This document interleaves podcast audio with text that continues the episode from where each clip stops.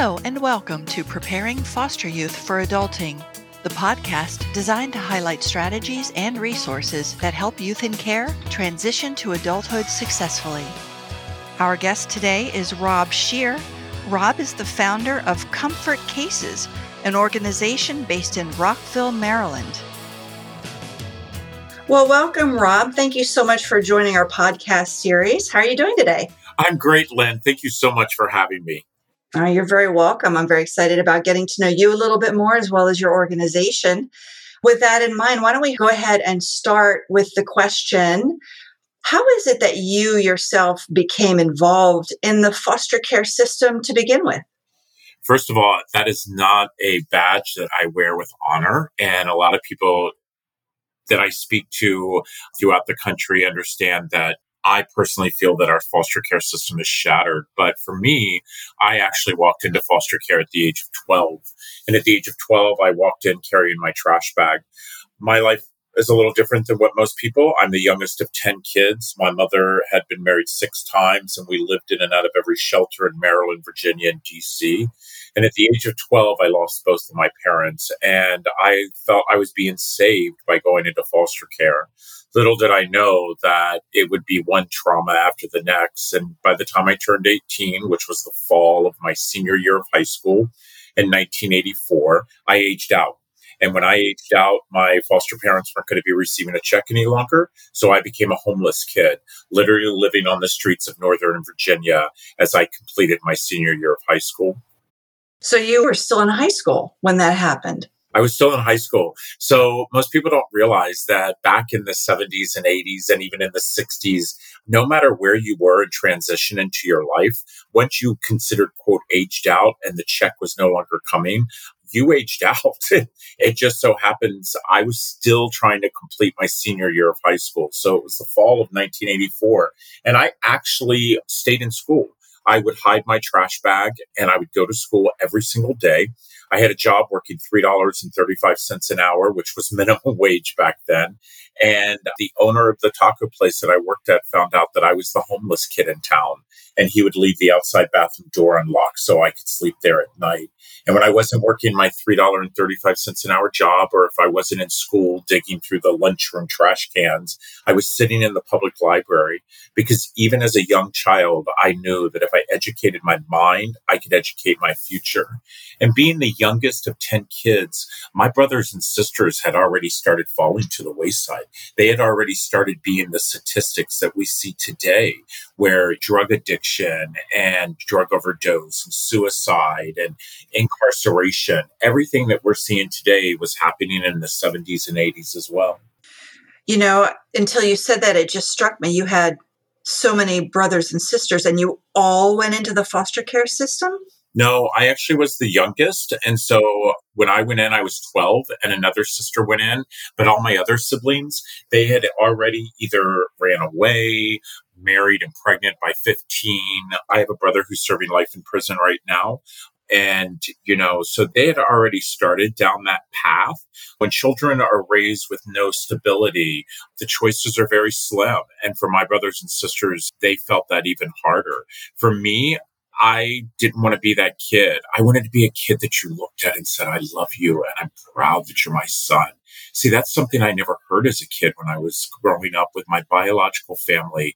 I never remember a picture on the wall. I never remember a Christmas tree or a birthday. And I sure don't remember my mother ever looking at me and saying, I love you. I remember, Lynn, I was six years old and I was sitting in a front yard of one of the many houses we lived in because we were always moving in the middle of the night because my parents didn't pay the rent or something. But I remember being about six years old and I was sitting in the front yard and across the street was a man who was throwing a ball with a boy. And I remember thinking to myself, even at that young age, that if I just have that dad or be that boy. And then I knew that that wasn't going to happen. So I had promised myself that when I grew up, that I was going to be that dad. I was going to be that dad that threw that ball with their kid. And that happened. Yeah, there you go. Well, hopefully we can talk a little bit about that. It's interesting though. My younger sister felt the same way. I kind of went the opposite way. I like I don't want kids. I just chose not to go down that path. You know, each individual chooses for them what's best for themselves. And because of our background, I just decided that I didn't want to, I don't know, take the chance. I wasn't sure exactly what the thinking was when I was really young, but that's the road that I took. But uh, like I said, my younger sister took the road that you did, and she's a great mother. So, how did you move then from homelessness beyond? So many young people struggle with homelessness when they leave foster care. How did you get yourself out of that? Wow, you're right. And where did I get my grit, is what I call it. You know, for me, what happened was I graduated from high school and I was really homeless then. So when I was going to high school and I was homeless, I really didn't think about it because I had a school to go to every single day for six, seven, eight hours. So for me, it was like trying to separate the two. But when I graduated from high school, it was like, oh my God, I'm really homeless. And so after a couple of weeks of wandering the streets, I decided to join the United States Navy. And I didn't join the Navy because I wanted to protect anybody. Let me tell you that much. I joined the Navy because I was scared and I was hungry. And that's what I did. I joined the United States Navy. And the next thing you know, I made something of myself. I came out of the Navy. I became a very successful businessman. I had an office on the East Coast and West Coast, and life was exactly what my community taught me my life should be. See, as a kid growing up, the only thing I ever heard about was the me syndrome, where it's me, me, me. And what more can I get for myself? How big can my house be? How fast and expensive is my car? How much money can I have in my bank? And God help if I actually use the F word and I mean foster care to someone. I used to be ashamed of that. I used to be ashamed to even let people know about it because I was concerned that if you realized that I was from the system and that I was that kid you used to walk by as I would eat out of the trash can, or the fact that I'm not educated enough to know the difference between there, there, and there because the system chose not to educate me, then why would you break bread with me? So I literally wouldn't tell people until oh my gosh, it's so crazy to tell the story. It was so crazy. It was 13 years ago. I was sitting having coffee one morning with my husband, and we were in the process of adopting a child overseas. And we were watching a Saturday morning news show, and it was talking about kids in foster care. And Reese said, Can you explain to me why we're not adopting a kid out of foster care? And I said, Because I told you that we'll never talk about that. And he said, you know, Rob, he says, maybe that's one of your problems is that because you've been so embarrassed to talk about it, maybe it's the fact that you don't seem to be able to commit. And he is so smart. He's well educated, has his master's. His parents just celebrated their 55th wedding anniversary. He grew up in the Midwest, totally opposite than me. And he was right. And so that particular Monday, we went to DC Child and Family Services and we said we wanted to adopt. And the woman said, Of course, you want a baby. And I said, Well, of course. I said, what else would I want? And she says, she says, well, so does everybody else, honey. And she says, it's going to be at least a two year wait. She says, but she says, why don't you consider to foster to adopt? And I said, because I could never do that. And she's like, what do you mean? I said, how could I ever allow a child in my life? And then all of a sudden you're going to snatch it away and give it to somebody or give it back to its bio parents. And Reese looked at me and said, Rob, if we could change a child's life for just one day, don't you think that we're actually doing something with our lives? Damn, he's so smart. I was like, I was like, he's right. And so that's that's what we did. We filled out the paperwork and we waited. And after we waited, you know, about six months went by, and all of a sudden the phone rang, and it was a social worker. And she said, I know that on your application you wanted one child under the age of five. She says, but we happen to have a brother and sister, and the little boy is two and the little girl is four, and they're going to be reunified with their birth mother probably in about six months. But they've had two other placements and they really need a home. And I said, but we only wanted one kid. And she said, but you've just got to meet these two kids. Well, Lynn, that's like taking a kid to a candy store. I wanted to be a dad so bad. So immediately, Reese and I said, okay, let's meet them. And so that evening, the social worker arrived at our home. Doorbell rang. I opened the door, and there, standing in front of me, was the cutest little girl with these big brown eyes and this sad little face. And the social worker was holding this little baby. And I said, I thought you said he was two years old. And she says, he is. And I said, but he looks like a baby. And she says he had failure to thrive and that he was autistic. And the doctor said that he's probably never going to talk or walk. And are you sure you want this one? This one, like he was a piece of clothing. I was just like, so that evening we got to know Amaya and Makai, and the social worker left. And the next morning she called and she said, So what do you think? And I said, Let's do it. And so that afternoon she arrived with both of my kids carrying a trash bag. And I was like, What? In the world? And I said to her, I said, Are you kidding me? I said, After all of these years I've been out of the system, you still allow kids to carry trash bags? And she was like, Well, what should they carry? And I said, How about some dignity? You know, it was just crazy. But then all of a sudden, we're dealing with a four year old and a two year old who is, you know, special needs. But we were just trying to make it work. And then, literally three months later, the phone rang again.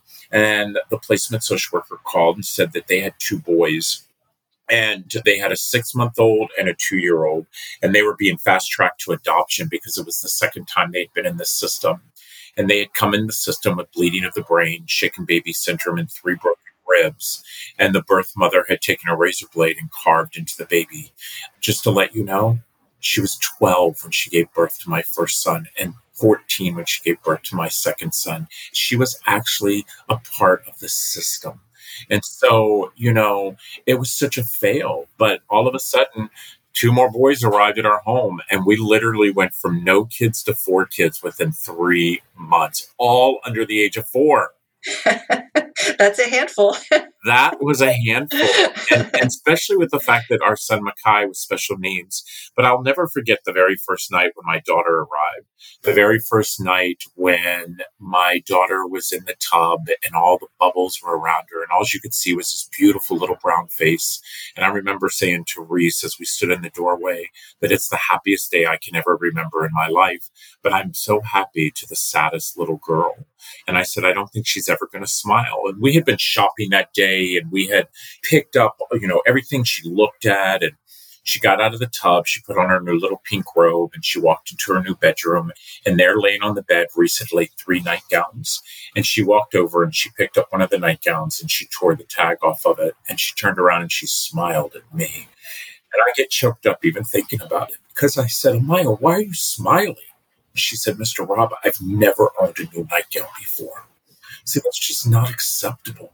It's not acceptable that kids come into a system because of a choice that someone else made, and we can't even give them a new nightgown.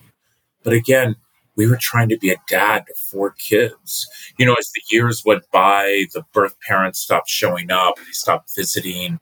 Nobody really cared what these kids were doing, and they were just floundering.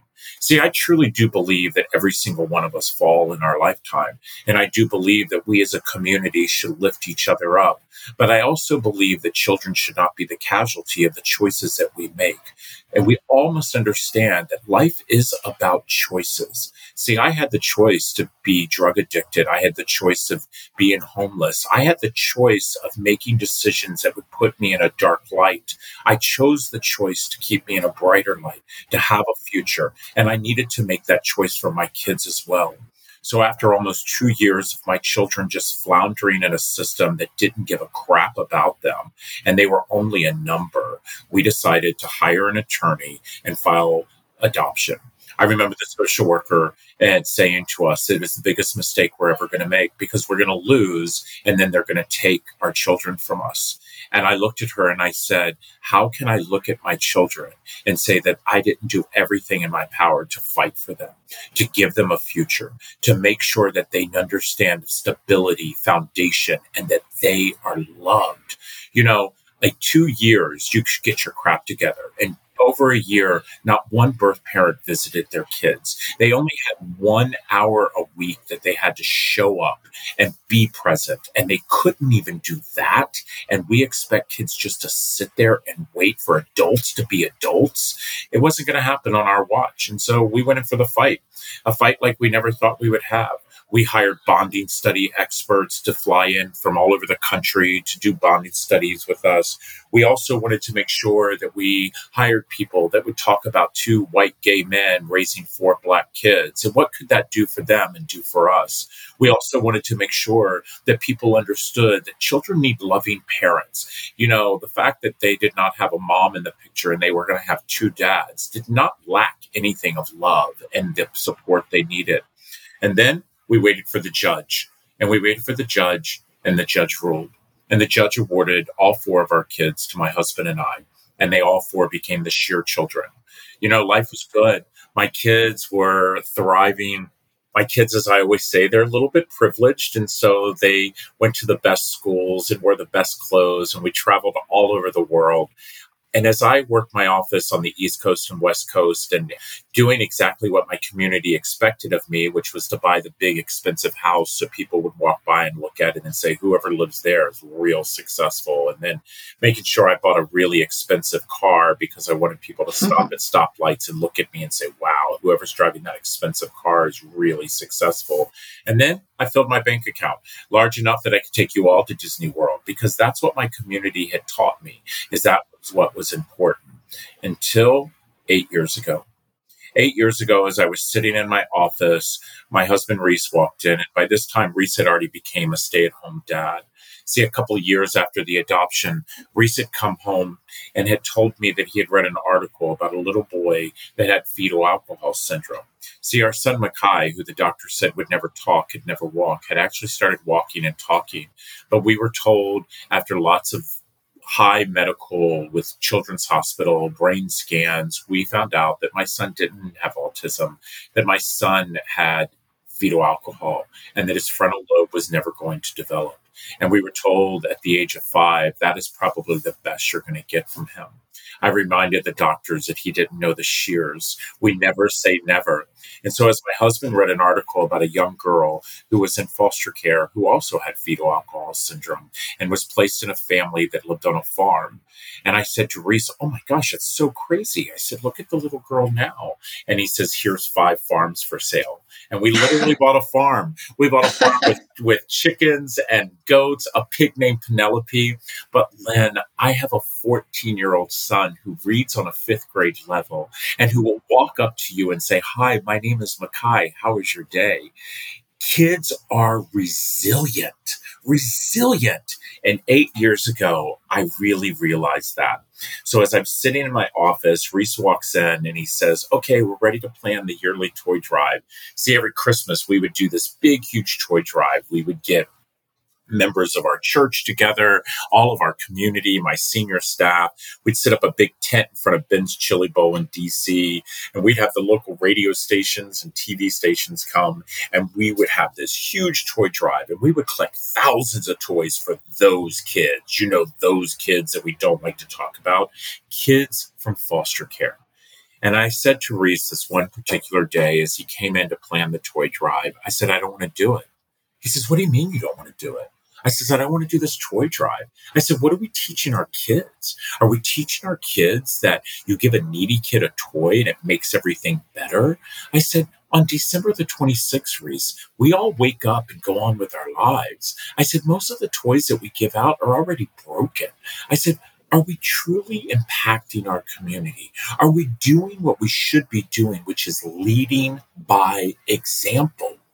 And he says, What do you want to do then? And I said, I want to eliminate trash bags in foster care. Lynn, he literally looked at me and said, You're batshit crazy. and I said to him, That's why you married me. I said, I believe we can do this. And so what we did is we gathered some members of our church. We gathered all of my senior employees. We gathered some really close people within our community. And then we brought my children in. And then I stood in our training room in Rockville, Maryland, and I told my story my story of the 12 year old boy who carried a trash bag, my story of the boy who had actually aged out of a broken, shattered system and became homeless, my story of how I used to stand in the cafeteria and I would wait for all the kids to leave so I could dig through the trash to get as much food as I could because I didn't know if I would eat that day. I told my story and people were shocked My husband had known my story. He had met several of my siblings, and some of my very, very close friends knew it. But everybody knew that Rob didn't talk about that and that you should never bring that up. See, I truly do believe when you get into a car, the front mirror is really, really big. And the reason for that, the reason that window is so large is because you always should be looking through your future. And the rear view mirror, it's really tiny because very seldom should you look in your past. And that's what I would tell people all the time. But then I decided that I needed to tell my story. I needed to make sure that the kids who were in foster care knew that they were not alone, that they were loved, and that people cared about them. And then I started listing things that I think should go into a comfort case. I felt that every single child deserved to have their own brand new pair of pajamas with a tag on it. I also thought that every child deserves to have their own toothbrush and their own toothpaste. I also believe that every child, when they come into the system, should have their own lotion, their own shampoo, their own conditioner, and their own bar of soap. And if you do not think a bar of soap is that important, when we get to the other side of this pandemic and we all start traveling, I would love for someone to stay in a hotel. I would love for someone to ask for them to leave the bar of soap from the people before you. No one will do that because it's dignity. Every single day, children walk into a home of strangers. They don't even know their middle names. They don't know their favorite colors, but we expect them to get into a bathtub and use a bar of soap that everybody else has used. It's just not right. And then I want to make sure that every kid gets an activity. Kids who are under the age of 10 get a coloring book and crayons, and kids over the age of 10 get a journal and a pen and pencil set. We then give every kid a book. You know, as an author, I wrote my book, A Forever Family, for only two reasons. Number one, I want you to love it in your mind. Number two, I want you to love it in your heart. But the most flattering thing that you could ever do to a book is pass it on. See, there's no such thing as a used book. It's only a book that's been loved. And we have to understand if we get children to love to read, we can educate their mind, and then that educates our future. And then I give every single kid a stuffed animal. I don't care whether you're a newborn or 19, everybody loves a good stuffy. And then finally, every kid gets a blanket. See, my son Grayson was six years old when we started to pack our first case. He's now 13. He said, Daddy, we have to give every kid a blankie. I said, A blankie? I said, You know, these kids are not cold, Grayson. He says, I know, Daddy.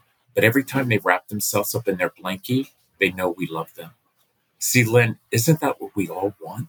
At the end of the day, we all want to be loved. We all want to know that we're wanted. We're not disposable. We're not invisible. And then that led to one case, which led to 500. And in the last eight years, we have delivered almost 150,000 cases to all 50 states, DC, and Puerto Rico. The fact that we are a 96% volunteer ran charity, and until two years ago, we were 100% volunteer. But what that tells you is that this is what your community does. If you tell your community about a problem, they will help fix it. You just have to educate them. And by the way, Lynn, all of the things that I thought was important, my big house, my expensive car, and all that money, that surely wasn't what my community was trying to teach me. What my community really meant, the three most important things, the three golden rings that we all should try to grab is our family, our family, our community, and then our legacy. See, whether you're black or white or gay or straight or male or female, rich or poor, each and every one of us will be delivered the same exact thing a dash. We've heard the poem. You see it in our graveyards. The year you're born, your dash, and the year you die want my dash to shine. I want my dash to be so bright that my children walk by it and they say, My dad, he just didn't talk about it. He actually did it. And that's how Comfort Cases started. Wow, that is an incredible story. Thank you so much for sharing that. Lynn, you're very, very welcome. what it didn't stop there. So two years ago, mm-hmm. you know, after my book had come out, I left my banking job as an executive and I became a public speaker. And I traveled the country telling my story and trying to empower youth to let them know that they can take the power back. Forgiveness is where it starts. Once you forgive, then you move forward. And two years ago in 2019, I was giving a talk at a local high school in my town. And all of a sudden, a young boy walked up to me and he said, Mr. Scheer, will you please sign my book? And I said, Of course. What's your name? He said, Alex. I said, Alex, tell me something about yourself. He says, I have nothing to tell. I said, What do you mean you have nothing to tell, Alex? We all have a story. He says, No, Mr. Scheer. He says, I'm 18 years old. I've been in foster care most of my life. And my story is going to be just like yours. I'm going to be 19. I'm going to age out and I'm going to be homeless just like you were. You know, I meet thousands of children all over the country, but for some reason, the way this boy said it, it hit me so hard. I said, Alex, you know, that's not the way it has to go. He says, No, Mr. Scheer, that's probably the way it's going to go. And I pulled out my wallet and I handed him a business card. And I said, Alex, this has my private cell phone number on it. I said, I want you to call me because we're going to figure this out. Well, that night I went home and took my kids and my husband out to dinner. And I talked about this young boy named Alex. And one of my kids said, Dad, we should invite him to dinner if he calls. Let's invite him to our farm. And I said, What a great idea. And the very next day, Alex called. And I said, Hey, Alex, I said, My kids are dying to meet you. I said, Do you want me to call your foster parents and you come to have dinner with us on our farm this weekend? And he was like, Are you kidding? Really? And I was like, Yeah. I was like, Give me their number. So I called his foster parents and we arranged that I picked them up on that Saturday. Well, we brought Alex back to our farm and the kids spent the day. That evening, we decided to go out to dinner with Alex. And as my kids sat around the table and talked to Alex, I could see in their eyes that something was changing. Well, that night when we dropped Alex off at our at his foster parents' house, the car was as quiet as I'd ever heard. And my son Makai, my son who they said would never talk or never walk, said, Daddy, we have to do something for Alex. I said, I know, buddy. I just don't know what to do. And he says, Daddy, we have to bring him home. I said, What? He says he has to come home and live with us. He needs a family, and we need Alex. And all my other kids were like, Dad, Alex needs to be with us. We need a big brother. And literally, within less than three months, we petitioned the courts for Alex to come home, to come home to be with his forever family. Alex turned 19. He graduated from high school. He's enrolled in his second semester of college. And last summer, as we're sitting around our farm, Alex looked at Reese and I and said, You know what I want, Pops? I said, What's that, buddy? He says, I want to be a Scheer. I said, What? He says, I want to be a Scheer. I said, Alex, you're 19 years old. I said, You're never going to leave us. This is always going to be your home, and we're always going to be your parents. He says, I know. He says, But I just want my last name to be the same as my siblings. I looked over at Reese, and Reese said, Let's do it.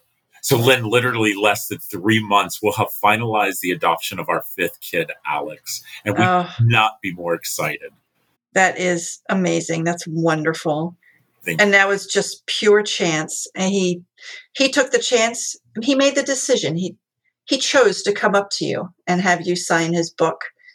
Yeah. And sometimes it's luck, sometimes it's choice, and sometimes it's a combination. You're right. You're so, so right about that, my friend. And this is what I remind people. You don't have to know someone to love them. See, I didn't know Alex, but I knew I loved him. I don't know the 438,000 kids that are sitting in our system, but I love them. And I feel that if you can feel love from one human, it can make you stronger. Yes. And I think that's why relationships is the key element in young people succeeding when they leave foster care. And I know that studies show that to have a strong relationship with a supportive adult is probably the most important factor. I agree.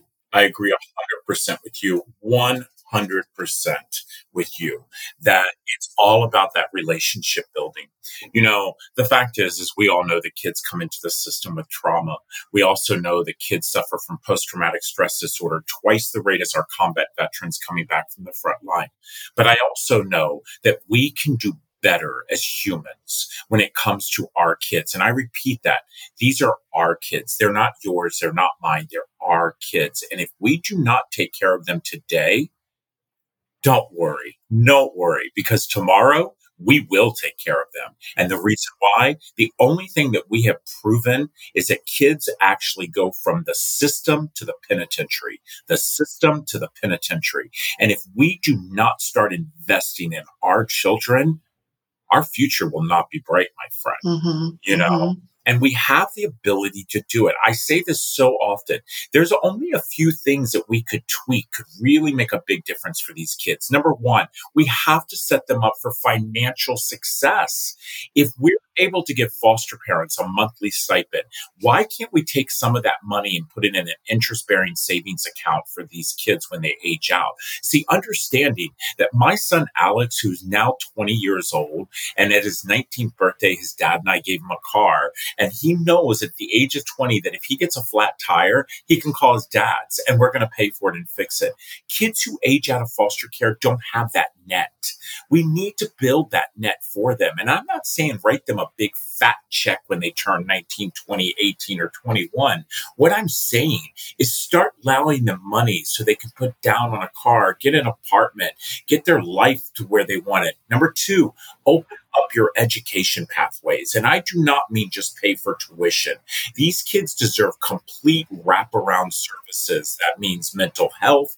That means they need to get help for mental health, health care, housing, schooling, therapy, you name it.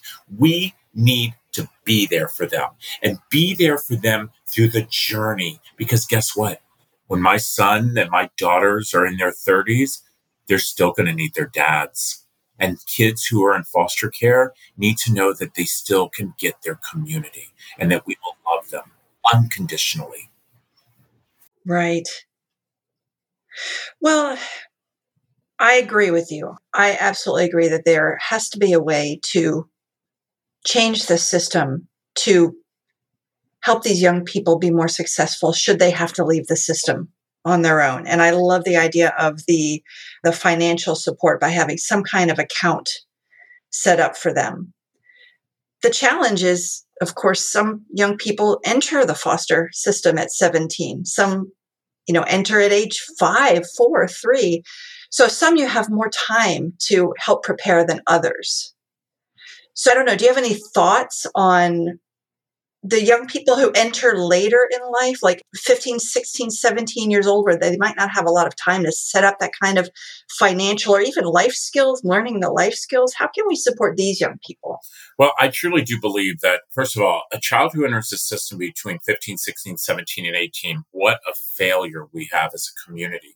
You know, first of all, we should be helping that child way before he ever enters the system. Foster care is not the answer. The answer is how do we support the family?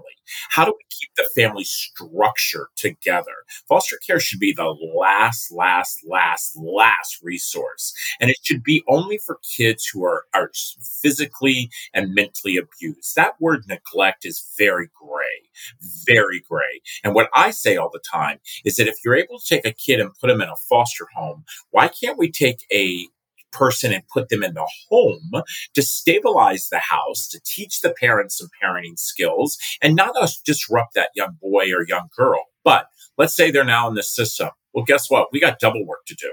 Double work. And I don't mean that we just need to throw a check at them.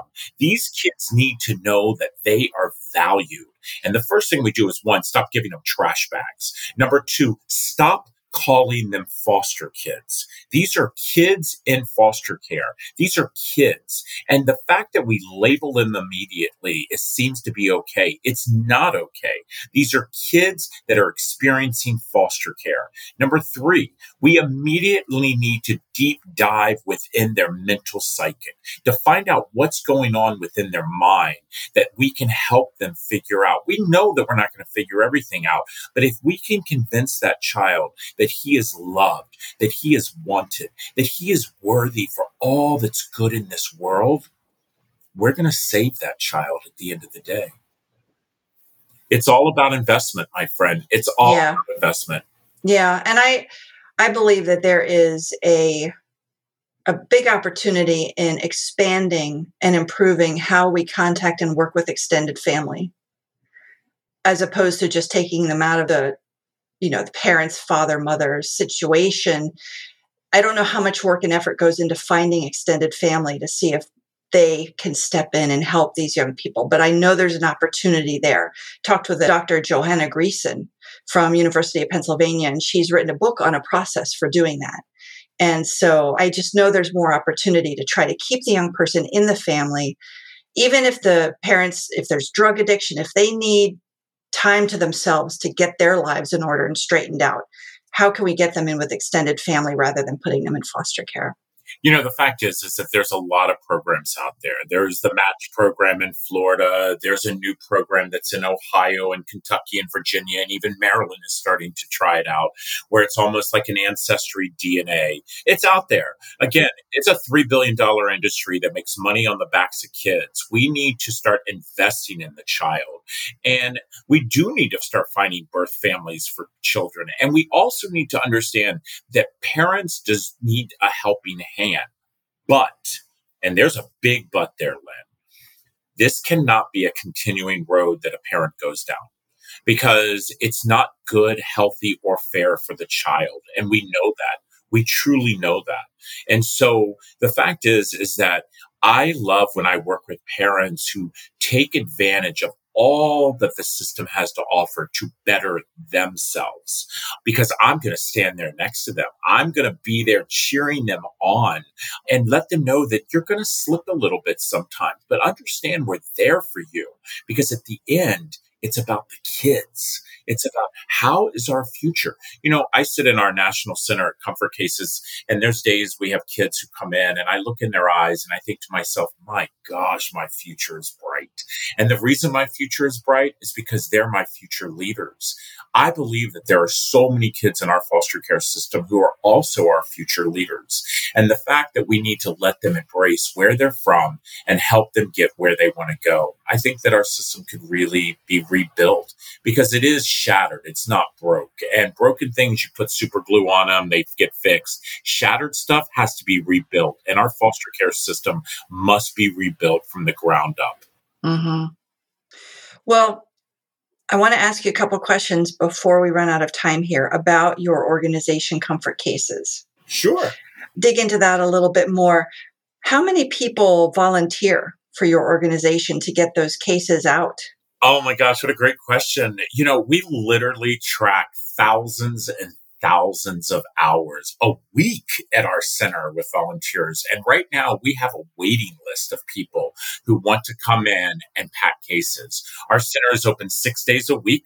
We even have evening hours. We have no age restrictions. And, you know, I say this quite often for a father who has a son who's special needs, I want to make sure that there's a place for every single person at the table. And that's what Reece and I have done with Comfort Cases is that we invite everyone to the table because we know that the stronger we build our community, and by the way, Lynn, your community is not your zip code, my friend. It's our human race. It's our human race. And the yeah. stronger we build our community, the stronger I know our future will be. So everybody has opportunities. They can visit comfortcases.org. They can find out how they can get involved within their community and how we really can start turning the needle and changing that a child is worth more than a trash bag. Absolutely. And what does the future of comfort cases look like? Where do you want this organization to go down the road? Will you continue expanding what you do, or do you see adding on? Well, you know, I would love to see us stop having to do this, but as you and I both know, that's True. not going to happen. So I do know that what we are doing is we are becoming worldwide. We are starting to open up chapters in England and Canada and Australia, even in Brazil. And so we will eventually become a worldwide nonprofit. But my personal goal and understanding that the Scheers are comfort cases and the comfort cases are Scheers. But my husband and I, our personal goal is that we want to do as much as we can do for kids who are aging out. You know, I always say to my children, we will never say never to having more kids. Right now, we're at five, and I know there'll be six and seven and eight. And the reason for that is that I know there is another Alex out there that needs my husband and I as much as we need them. You know, we won the lottery with our five kids, and we definitely won the lottery with our son, Alex. But I know that my future is going to be how can I improve the lives of kids who are aging out of foster care because they truly are the forgotten souls. Yes. Yes, they face so many struggles. And unfortunately, you know, you're saying you're going worldwide. The issues that these young people in foster care and the ones that are leaving foster care face are pretty much the same Right. in other countries. It's not unique to the United States. Not at all. Not at all. I literally have spoke to every continent except for Antarctica because the penguins don't know what to do. But every continent I've spoke at, and I will tell you that they have the same problem we have. They have failed. Failed. And we have to understand, first of all, we have to first admit the fact that we failed, and then we need to move on. The problem is, is that we won't admit the fact that we failed, even though the statistics show us that the system has failed. Mm-hmm. And what's the common issue then? Is it that we're tackling the problem after the issues at home are too bad? Of course, of course. Yeah. You know, we're way behind the eight ball when it comes to tackling this situation, but we also have to understand that it's very, very, very important that we as a community start realizing that as a community, we need to do what our forefathers actually built communities to do. And that was to take care of each other. If I have a piece of bread and you're hungry, I should share my bread with you. And if you have a piece of bread and I'm hungry, you should share it with me. We have forgotten along the way why our forefathers built communities. And by the way, it wasn't for us to live in big houses and for our bushes to match. It was for us to make sure that each and every one of us have a better tomorrow than we had today. Mm-hmm.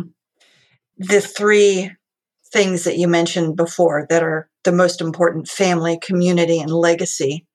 Often, when we think of legacy, we think of our own individual legacy, but we need to think about our community's legacy. And if community is the human race, then what legacy are we leaving as a reflection of who we are? You're right. When we have these young people floundering and struggling the way that they are. No, you're 100% right. We are leaving no future. We are leaving, you know, if anything, we're just leaving another scar of embarrassment. And that's something that we all have to stop. And, you know, as a nonprofit, the one thing that I've learned, and by the way, I come from the profit world. So when I fell into this nonprofit world, I thought it was going to be so different. And I found out it's not, Lynn. I see so many nonprofits that are battling each other. And I always say to myself, gosh, could you imagine that if we all came together all of us came together, we could solve a problem. But instead, it's all about, again, exactly what the system's about the dollar, the donor. I remind people all the time there is plenty enough money to go around, plenty of money to go around. What do you really want to do?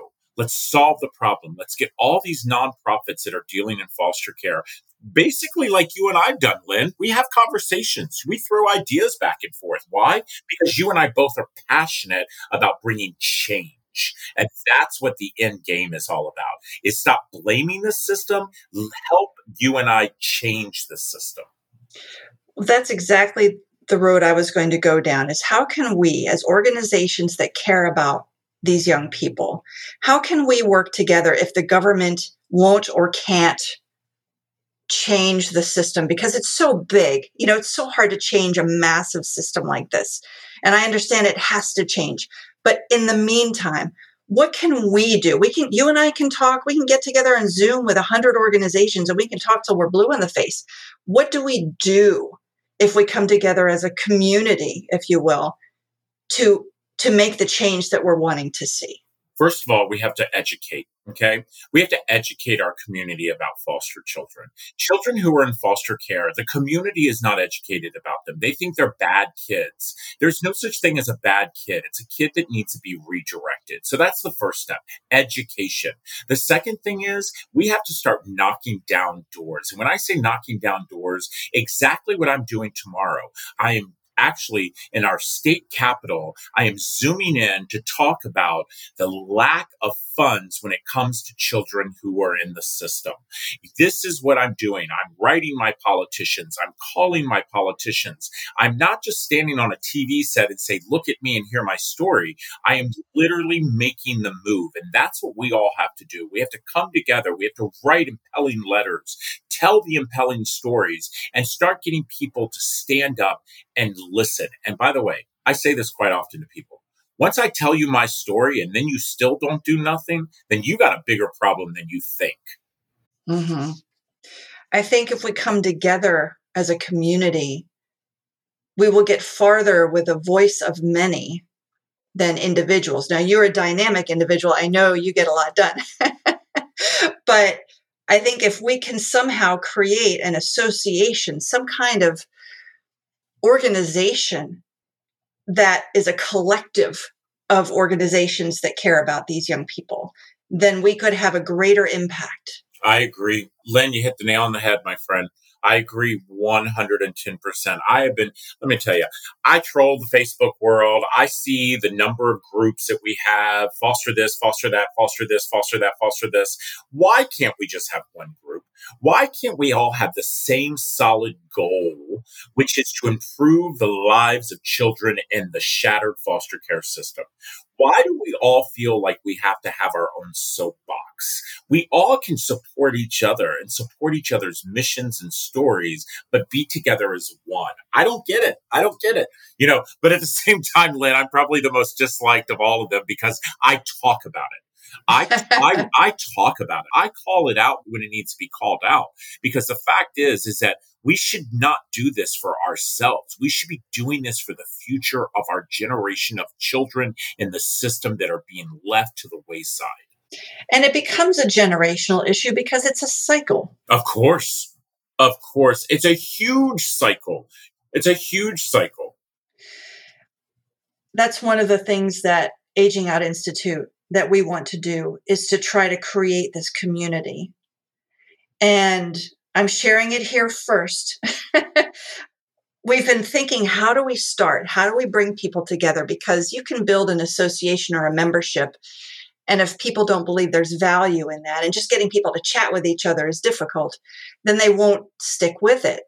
So, what we're going to be doing starting later this year is we're going to create a repository where organizations around the country and outside of the United States can share documents. It's a starting point, mind you, where they can come in to this shared community space and share documents that are helpful to them, say a mentor checklist or a training guide or something.